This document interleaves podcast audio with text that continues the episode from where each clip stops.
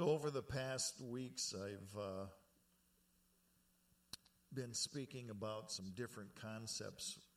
I did a sermon on overcoming the adversary, and we talked about from 1 Peter chapter 5, verse 8, that your adversary, the devil, roars, you know, goes about like a roaring lion seeking whom he may devour, but we're to be alert and, and to stand against him and resist him, and he'll flee from us.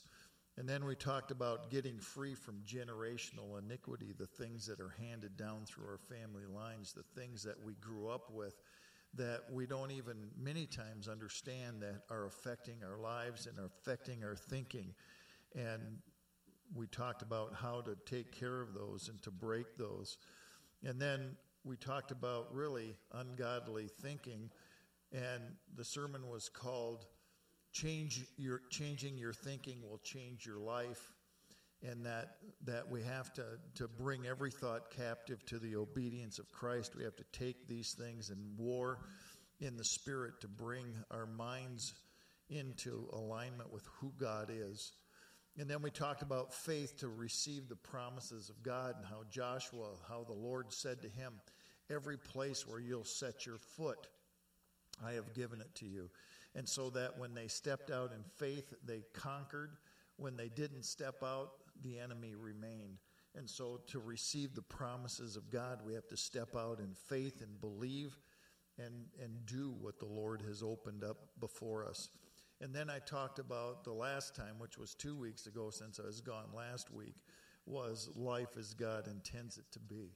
And so, really, what I'm looking at and, and trying to to really get in our hearts is that God has God has a life that he wants to give to us and have us participate to in, in the fullest. He wants us to be filled with his life and filled with his abundance, but there seems to be many times eh, invisible things that are standing in the way and it just it just really stops us from experiencing life as God intends it to be. And so I want to talk about getting to the root of the problem and getting to the root issue. Because a lot of times what happens, now think about this. This has happened way more than we would like to. Because when they talk about doctors, they say doctors practice medicine. And so, what can happen is sometimes a doctor, even though they're doing the best they know how, they make a wrong diagnosis because some some diseases have similar uh, things, you know, that that they have. So, for example, let's say a doctor sees some symptoms that a person has, and they're they're real common in, in a certain disease, and so they'll say, You have this. But in fact, they have a super rare disease that, that most doctors don't even know about because it's so minuscule, but it has some of the same symptoms. And how easy it is for, for that to take place. I'm sure you might have even heard stories where someone said, I went to the doctor and they were, were, were trying to cure me with this kind of medication and all these things, but they misdiagnosed. And I was thinking about this is that a wrong diagnosis comes up with a wrong solution. So if you misdiagnose what's going on, you will not bring the proper solution to it. And that's what I really want to talk about today. So if there's this rare disease that only a certain medication can take care of and they're giving you another one, it's not going to help. As a matter of fact, things can continue to be worse. And and I've heard of that too, is where people were getting certain antibiotics or certain things, and they just kept getting worse and worse because it was a misdiagnosis. Diagnosis. And so, what we need to do in our own lives is correctly diagnose the, the root issue and the root things. And so, many times, what we try to do is change the fruit. You know how a tree works, right? Generally they're in the ground, they have roots, and they draw nutrients out of out of the ground. They water and nutrients, and then the you know the sun comes. But out of the roots is where everything comes. If they're not rooted in, into the ground, they'll die. And we've seen trees that have fallen over, and they're they're dead because They have no roots to get the nutrients and those kind of things. And so, so the, uh, they come and then they bring forth these nutrients and they bring forth fruit. Well, you can pick the fruit all day long and it won't affect the tree at all because it'll produce next year. If it stays healthy, it'll produce the year after. And so it's like this, and this is the picture I want us to get is many times in our life we see the fruit of what's going on in, in, our root system, if you want to say it that way. We see the fruit and we try to deal with the fruit. And I want to give you some examples. So let's say you're dealing with anger. You're really struggling with anger. So what do you think? Well, I just need to not get angry. Well, there's a reason for your anger. There's a root issue that's causing anger to come out of your life. How about if you have something like being fearful? There's a root issue that that's causing you to be fearful. There's some thoughts that you're having, there's some situations that have happened in your life that are causing this fear to rise up, and it might not make sense, but it's rising up anyway. And so you say, Oh God, you've not given me the spirit of fear, and you seek to try to get rid of the fear because you just want to get rid of the, the actually the fruit of it rather than the root. And the sad part is, is that when we pluck the fruit and we get rid of that, it'll keep coming back and coming back and coming back until we deal with the issue of the root. Why is this here? Why am I responding this way? And we can be, do that with, with being sorrowful, with being depressed, with uh, being lonely, in the sense of when I'm saying lonely, I'm talking about super lonely, all alone, all these things. There are stuff that's happened in our hearts and our lives that cause us to think in this way when actually the presence of the Lord is with us and there are other things that are taking place. So, one of the problems then is that we need to find the root. Because when we find the root and deal with it, we'll have a solution. The fruit will no longer come because we've dealt with this root. And so, um, let me see how many I have here. I have four, four roots that I want to talk about that are possible in our lives. So, the first one is the demonic realm. And I think in American Christianity, it's one of the most overlooked things because we have been raised in a culture where everything that goes on in a person's life is analyzed through psychology. I mean, most of us have had classes on psychology, or we can even talk about many of the different things that they have, many of the different ways that they try to describe what's going on in a person's life. And it's set up through psychology. But one of the major problems I see with psychiatry and psychology is that they leave God out of the picture. They leave everything spiritual and supernatural outside of this realm and they look for physical reasons for everything, natural reasons for the things that are happening. And they try to treat them not spiritually, but just simply naturally and through medications and through these things.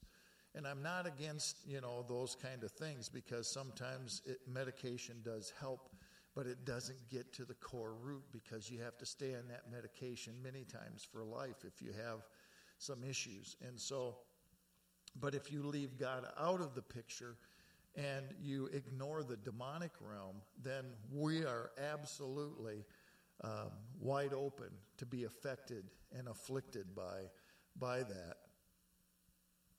You know, you can get counseling for years, and I've heard this many times because, after all, I, I, I've been doing deliverance ministry for like 22, almost 23 years now. And I've heard people say that they've been to counselor after counselor, they've been counseling for years, and they were never able to get through it. But when they were ministered to through deliverance and the Spirit was cast out, they were able to change and have instantaneous change. And I think that happens so uh, so easily.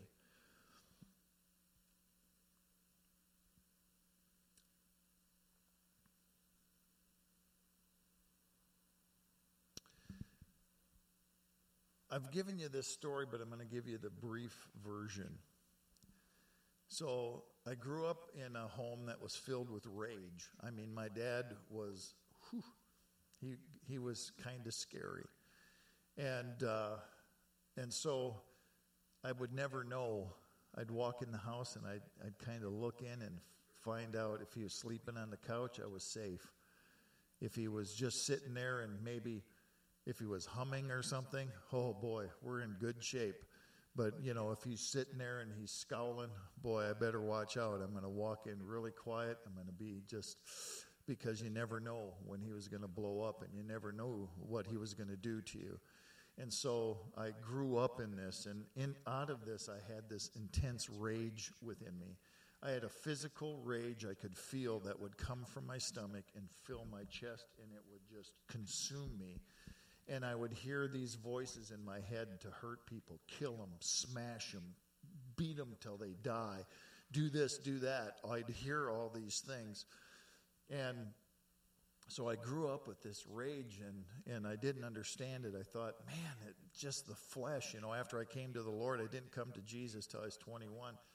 So I would just go and I'd get drunk because that's what I did to deal with my, my stuff. I'd go get drunk and I'd just walk up to someone I didn't even know. I'd pick a fight with them. I'd just do, I was just angry and mean and, and, and it was something that was going on in my life. And so when I became a believer, I learned about the flesh and that, oh, I said, okay, this is a thing of the flesh. Anger, you know, it talks about get rid of wrath and anger and these kind of things because they're the works of the flesh. And so that's how I tried to deal with it constantly.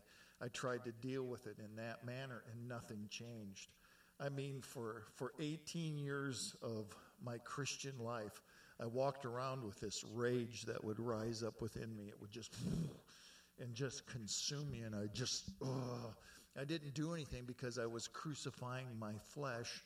And I never hurt anybody or harmed anybody after I came to the Lord. But these things were in my mind, they were constantly there. And then I went to one meeting. And in one meeting with one prayer, a man prayed over me and commanded the Spirit to leave my life. And once I felt that going up and understood, wow, this is really a demonic thing, I agreed with it and commanded it to leave, and I felt it just, boom, just release out of my chest. And I've been totally, absolutely delivered from that. Not that you don't get angry, but you know what I'm saying? There's a difference between a spirit of, I call it a spirit of murder, because it's always telling me to hurt somebody. And it leaves. But if you don't believe in the demonic, if you don't believe that there's a possible root of the demonic in your life, you'll never change. So for 18 years of my Christian Christian walk, that's exactly how it was. And you know, for 12 of those, I was a I was a pastor dealing with this rage thing, thinking it was the flesh because I didn't understand this. But once I understood it, and once I got delivered, it was over. It was finished. Not that you don't get angry, but there's a difference between I want to kill you and getting angry. Uh, says get angry and don't sin. So, I mean, anger is a part of our life. The same thing happened to Suzette, but hers was in the area of fear. She had all this fear in her life, and, and I knew she was a little fearful, but I didn't understand the depth of the torment and the torture that was in her mind. She constantly was thinking that someone was going to come in, into the house and kill her, or if she was stopped at a stoplight, she'd have all the, the doors of the vehicle locked because she was afraid someone was going to kidnap her, rape her, and kill her. And so she had this constant terror for years and years and years of her life. And so then one day she told me, she said, Terry, I have this fear. And she explained it to me, and I just got angry, not at her, but I said, Spirit, I command you in the name of Jesus Christ, come out. And boy, boom, she got set free and delivered.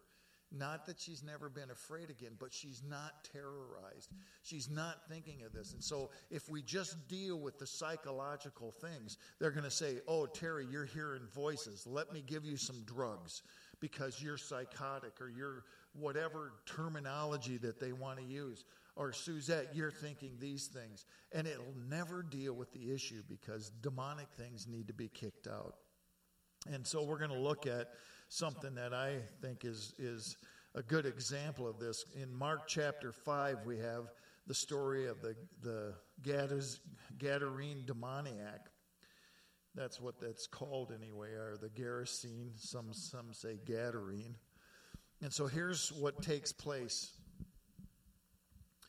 Verse 1, it says, They came to the other side of the sea into the country of the Gerasenes. And when he got out of the boat, this is Jesus, immediately a man from the tombs with an unclean spirit met him. And he had his dwelling among the tombs, and no one was able to bind him anymore, not even with a chain, because he had often been bound with shackles and chains, and the chains had been torn apart by him, and the shackles broken into pieces, and no one was strong enough to subdue him. Now, what kind of what kind of diagnosis would the psychiatrist give? says constantly day and night he was screaming among the tombs and in the mountains and he was gashing himself with stones and seeing jesus from a distance he ran up and bowed before him and shouting with a loud voice he said what business do we have with each other jesus son of the most high god i implore you by god do not torment me now I, isn't that the most ridiculous thing you've ever heard in your life this one that is tormenting this guy, causing him to cut himself with stones and to live among the tombs. And we know he was also naked and he was just running around doing all these crazy things. And then the Spirit, isn't that like a bully? Oh, don't hurt me, don't hurt me. You know, the second you stand up to him, no, don't hurt me. That's what he's doing, this Spirit. And it says, For because Jesus had been saying, Come out of the man, you unclean spirit. And he was asking him, What is your name? He said, My name is Legion, for we are many. And he began to implore him earnestly not to send them out of the country. Now there was a large herd of swine feeding nearby on the mountain. The demons implored him, saying, Send us into the swine that we may enter them. Jesus gave them permission, and coming out, the unclean spirits entered the swine, and the herd rushed down the steep bank into the sea, about 2,000 of them and they were drowned in the sea. And their herdsmen ran away and they reported it to the city and into the country. And the people came to see what had happened. And they came to Jesus and observed the man who had been demon possessed sitting down, clothed, and in his right mind. The very man who had had the legion. And they became frightened. And those who had seen it described how it had happened, the demon possessed man, and about the swine, and they began to implore him to leave the region. And he was getting into the boat. The man who had been demon possessed was imploring him that he might accompany him. I think I'd do that too. Come on, Jesus, I want to be with you, man. I want to be with you. And then it says, He did not let him, but he said, Go home to your people and report to them what great things the Lord has done for you and how he has had mercy on you. And he went away and he began to proclaim in Decapolis, which means 10 cities. He's talking about 10, Deca is 10. Uh, what things that Jesus had done for him, and everyone was amazed because they knew who this man was. You see, you could have counseled this guy. You could have put him in. You could have put him on, in drugs. You could have done everything in the world. But Jesus comes, and in one moment of time, it, it says he kept telling him to come out. So it took a, a, a little bit for him to get delivered. But let's say in one afternoon, this guy gets absolutely, totally, 100% set free, is clothed, and in his right mind. It's not a psychology thing. I've read a lot of stuff on these things, and some of the guys go, oh, it was just, they, they didn't know, it's just a psychological thing. Well, if Jesus had the power to just give this power of suggestion to this guy to get healed, it's pretty amazing. That's even a bigger miracle than him showing the power of kicking out this demon. And so he knew that there was demonic forces and everywhere he went as you read through the gospels Jesus Christ cast out demons. So demons are real and we have to understand that they're still alive. They haven't gone away. They were alive in the times of the apostles. The apostles cast out demons and they did these things and, and took care of these things. These were after Jesus' resurrection. We, we can understand it maybe before Jesus' resurrection, but it says that he conquered all the, the works of the enemy. He conquered and he destroyed the things, and he has given us authority over them. And so here is the thing that I want to do I want to give you some possibilities of your adversary's presence in your life. I guess I just want to say it that way. If you go to the Experiencing His Victory website, I've done a whole article, probably about 2,000 words, that are on this called Fighting Your Real Adversary. It's called Fighting Your Real Adversary, but I'm just going to give you the highlights. I have 12 different ways that you can kind of identify. Now, if you have some of these, it doesn't mean that there's a demon involved because we don't believe, you know, that, oh, uh, everything's demonic, everything's demonic. But there are real demonic things and inroads that have taken place in our lives because of things that have happened. And so here are the major categories. So in your life, if you have chaos and constant crisis, one after another, after another, after another, and it never seems to be an end, then I would start looking and find out what's going on and why is this taking place in my life or in our home or in my relationship with my family as at large. Whatever it is, if there's kind of constant chaos or constant crisis, then you need to start looking at it because there's always something going on. And it's always dramatic and it's always uh, negative and not good. And what the Lord says, Jesus comes and he says, Peace give I to you, not as the world gives. And so our houses should be ho- homes of peace and the presence of the Lord and those kind of things. And so the first one is, is chaos and constant crisis, the second one is confusion. God, God's not a God of confusion. And so if we're having confusion, we just can't seem to get our, our minds under control. We're just confused. We don't know what to do, where to go, how to do it. And it always seems like there's these question marks in our mind and we're just confused over issues. Then I would start looking and find out if there's a demonic root to that. Another one is emotional upheaval. Emotional upheaval you know, the high highs and the low lows and just, ah, you know, I'm, whoa. Does that make sense? Whoa. Yeah. You know, you're just like, ah. If you have these kind of things going on and there's emotional roller coaster constantly, then I would also begin to look at this.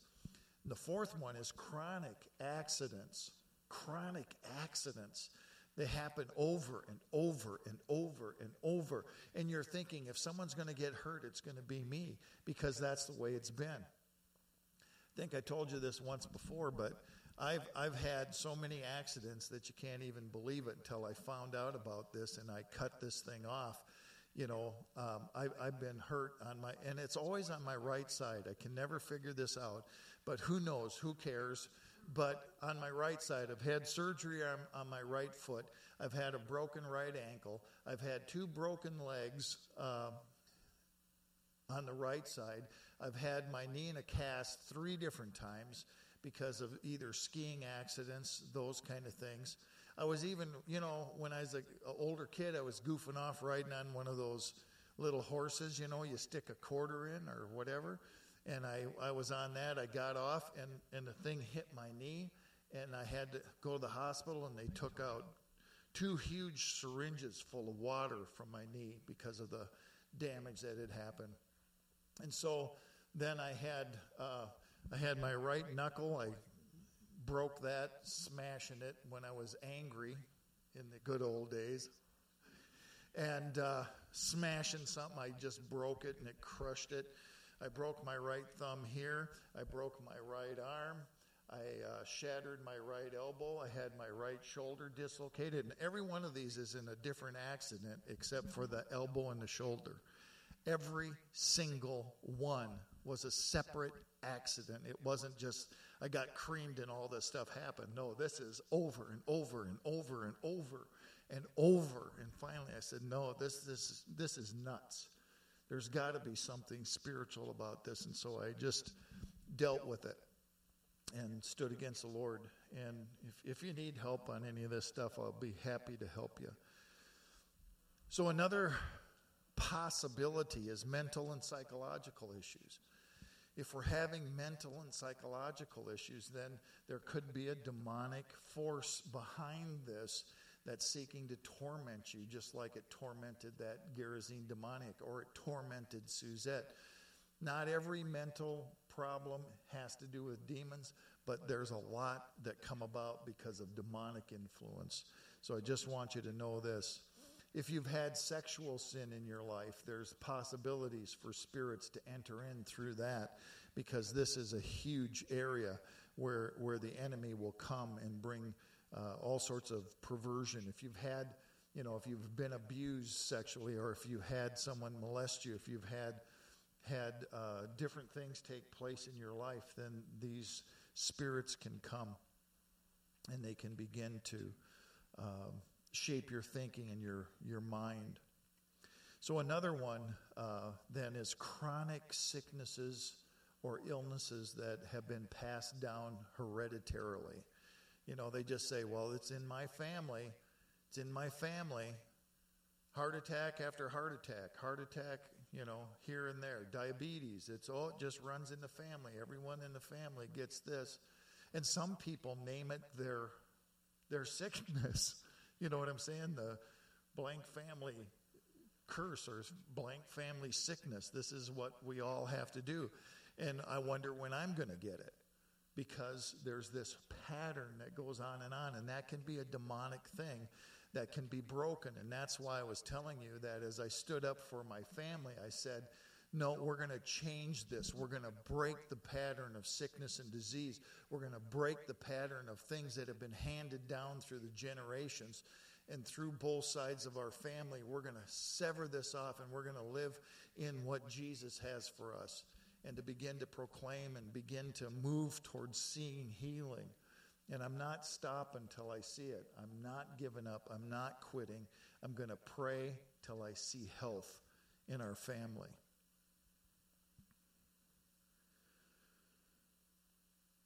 Then addictions are another one. Addictions are huge. and especially if you're involved in drugs and anything that alters your mind the enemy can come into those things and and work and do things to you and that's you know psychedelic you know like you're having these visions and all these different things that are drug induced and, and demonic forces come in for those things how about self-destructive behaviors if you have self-destructive behaviors then I can almost guarantee you that the enemy's at work in that. There's a spirit of death, there's a spirit of destruction that, that can be released in people. You know, if you're cutting, if you're if you're having struggles with with issues like bulimia, anorexia, all these different things, there's very good possibility that there's a demonic force at work seeking to bring your destruction through these kind of things. Um, you know, there's cutting and there's hitting and there, there, you know, people.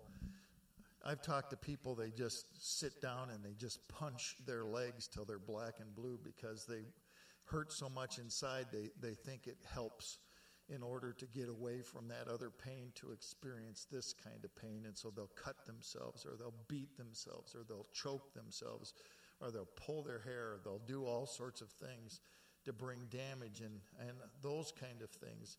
I truly believe have a, have a demonic source. Another way that we can have some indication maybe that the enemy is at work in our life is occult involvement. If you had any occult involvement, even when you were a kid, you know, sometimes we're playing, oh, I'm just playing with the Ouija board. We're just goofing around. hee hee hee, you know, and oh, this is fun. Oh, I'm going to go have my palm read. I'm going to go have this take place, have that take place. All of these things are occult involvement, and you better believe there's demons behind them because what do you think is the source behind the occult? It's Satan himself and every demon of hell that wants to seek to bring people into bondage. And these are seeking to do things through occult power and through demonic power. And then also false religions and cults or secret societies. That's another entry point for the enemies to come in. And, you know, especially false religions, anything that has idol worship and those kind of things. You know, there are people who have actually gone and they've gone into a temple or something like that and they've been they, they've gone there to visit or to do something, and because they walked into that place, there was a demonic influence because they entered willingly and they wanted to go in and find out what was going on.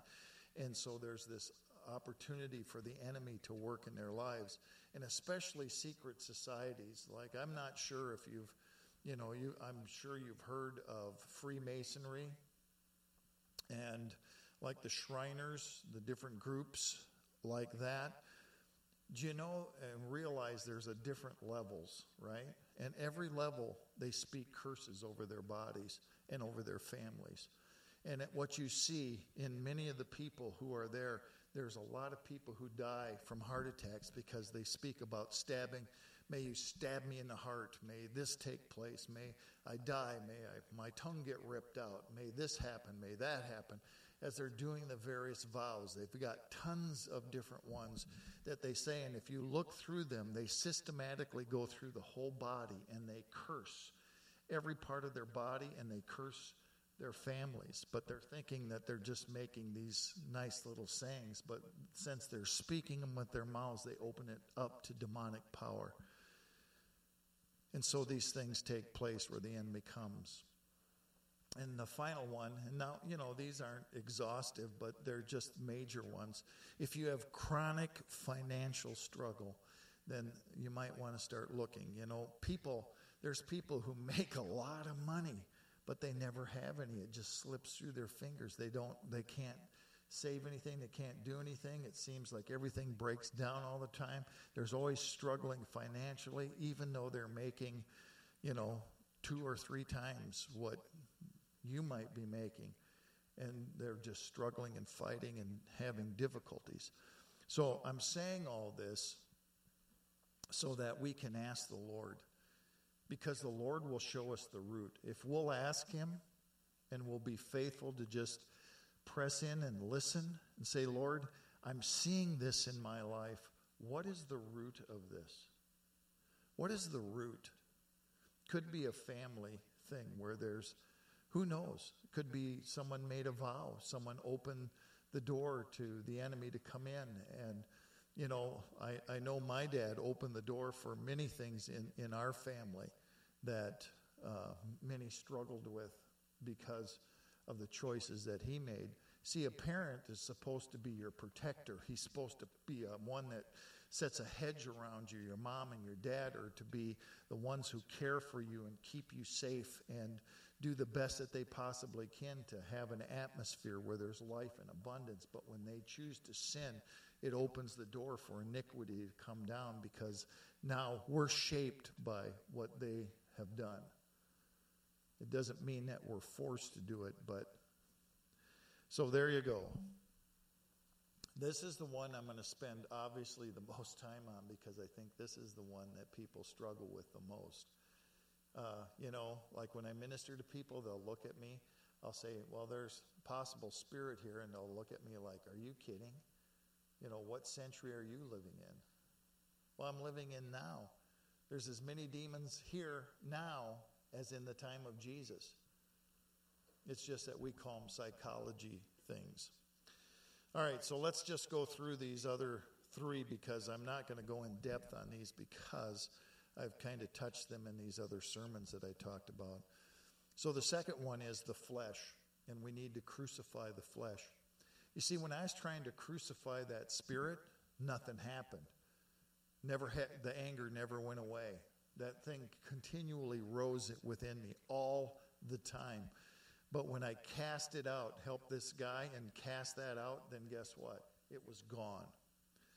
But you can't cast out the flesh. You cannot cast out the flesh. I just want to read a series of verses on this and talk to us about the flesh. The flesh is that which fights against the spirit of God.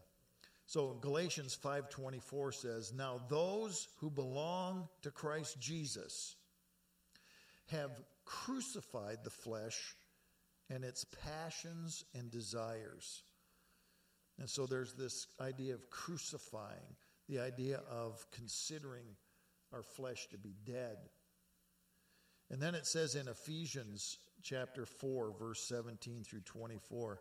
So this I say and affirm together with the Lord that you walk no longer just as the Gentiles also walk in the futility of their mind, being darkened in their understanding, excluded from the life of God because of the ignorance that's in them because of the hardness of their heart.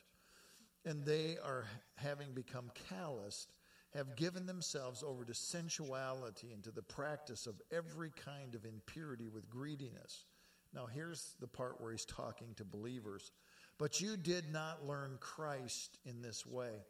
If indeed you have heard him and have been taught in him, just as the truth is in Jesus that in reference to your former manner of life, you lay aside the old self.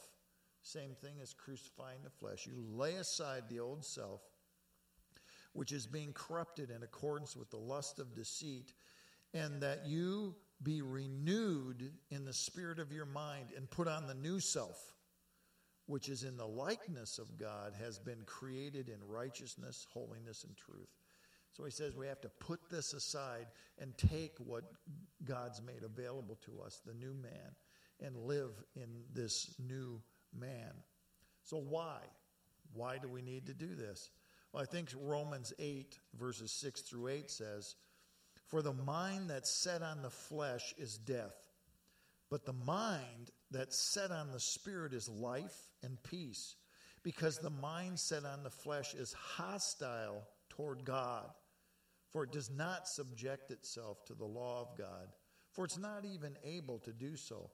And those who are in the flesh cannot please God. That's a good reason. It brings death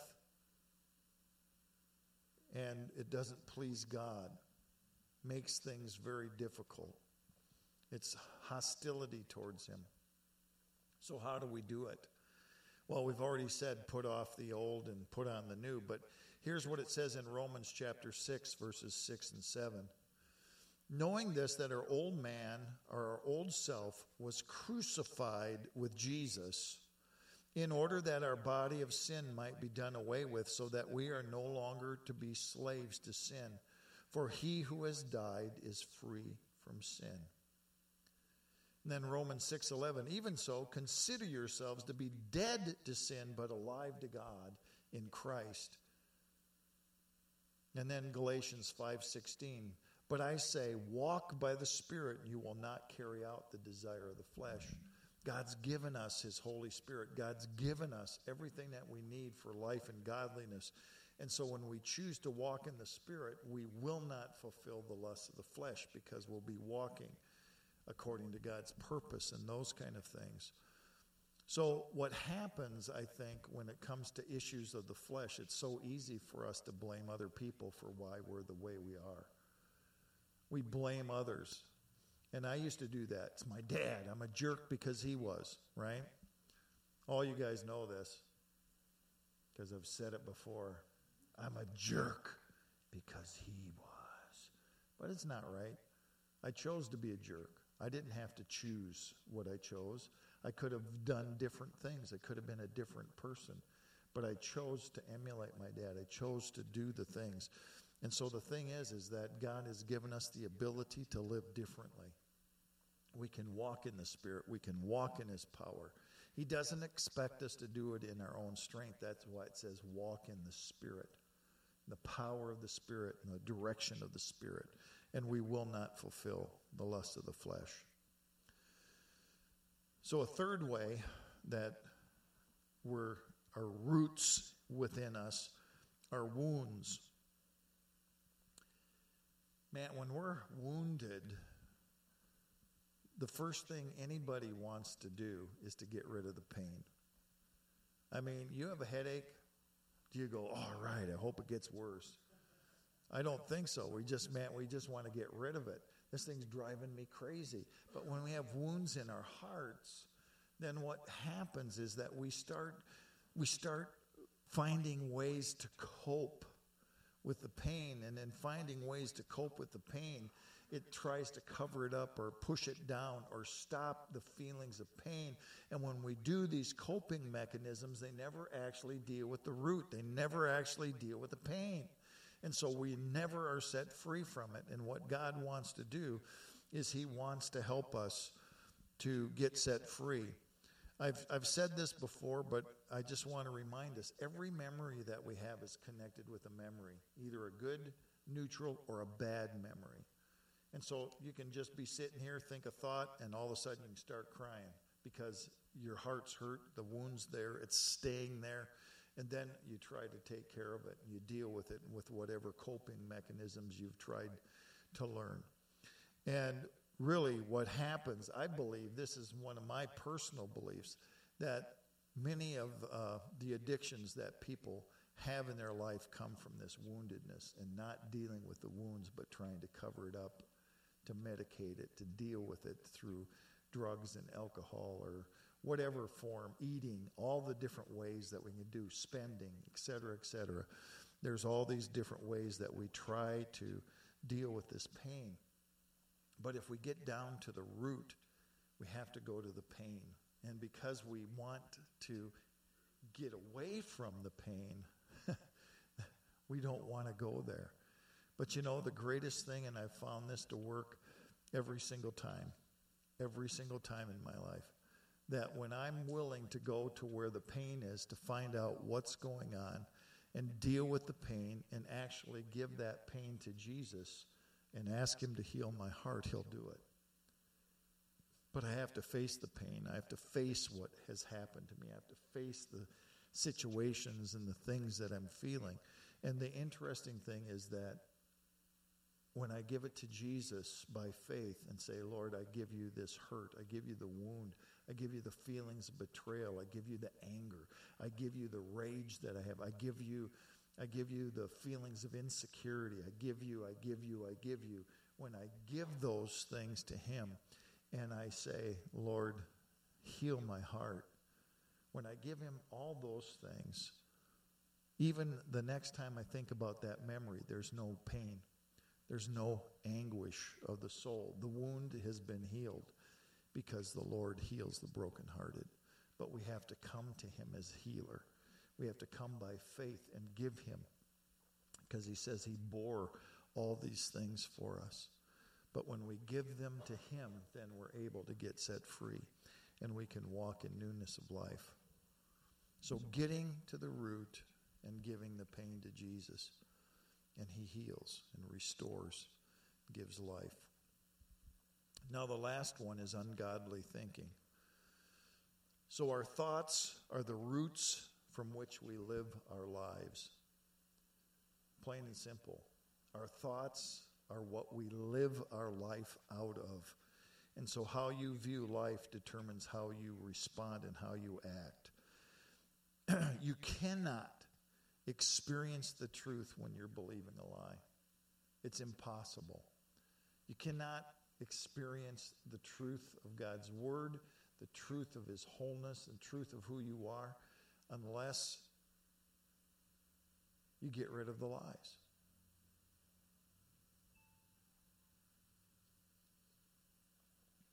So there's four major forms of this. Four major forms of these ungodly thinking. The first one is the thinking of the world. You know there's so many things and it talks about this in 2 Corinthians 10. It says it talks about speculations and every lofty thing that's exalted against the knowledge of God and our thoughts, the thoughts that come our way. It's, it's, we're shaped by the world. That's why, that's why Paul writes in, in Romans 12 do not be conformed to this world, but be transformed by the renewing of your mind. Because the world wants to shape us in its mold. It's, it's working overtime to crunch us in and to make us and to force us to think like them and to act like them and to value what they value. But those things aren't based on truth when we're talking about the things of the world. These speculations are, are philosophies and concepts and ideas. They're the things like humanism and, and socialism and communism and all these things that try to replace living in relationship and living in the kingdom of God. And so these things come. And then another thing that really can stop us from moving ahead is if we have an incorrect view of God. If you think God's angry at you and he hates you, guess what? You're not running to him. You're not coming to him as a father and saying, Here I am. I'm coming to you because I'm hurting. You're afraid of him and you're running and you're hiding and you're doing things like that. And so there's this whole idea if we have incorrect thinking about God, it's going to shape the way that we live and respond to Him. Or even incorrect thinking about ourselves. That's the next one. Incorrect thinking about ourselves. You know, if, if we really believed what the Scripture says of who we are in Christ, it would just transform everything. I mean, if we would truly, deep in our heart, not with our brain, but with our heart, understand we're a son or daughter of God, we'd just be before Him and we'd be at peace and at ease in His presence. If we understood that we're His ambassadors, we would know that we are people of authority and that we have things that we can do to walk in His ways. We'd know that we're His sheep and He's going to care for us as the Good Shepherd. We'd under, start understanding these things and live differently because of it. And then incorrect thinking about others.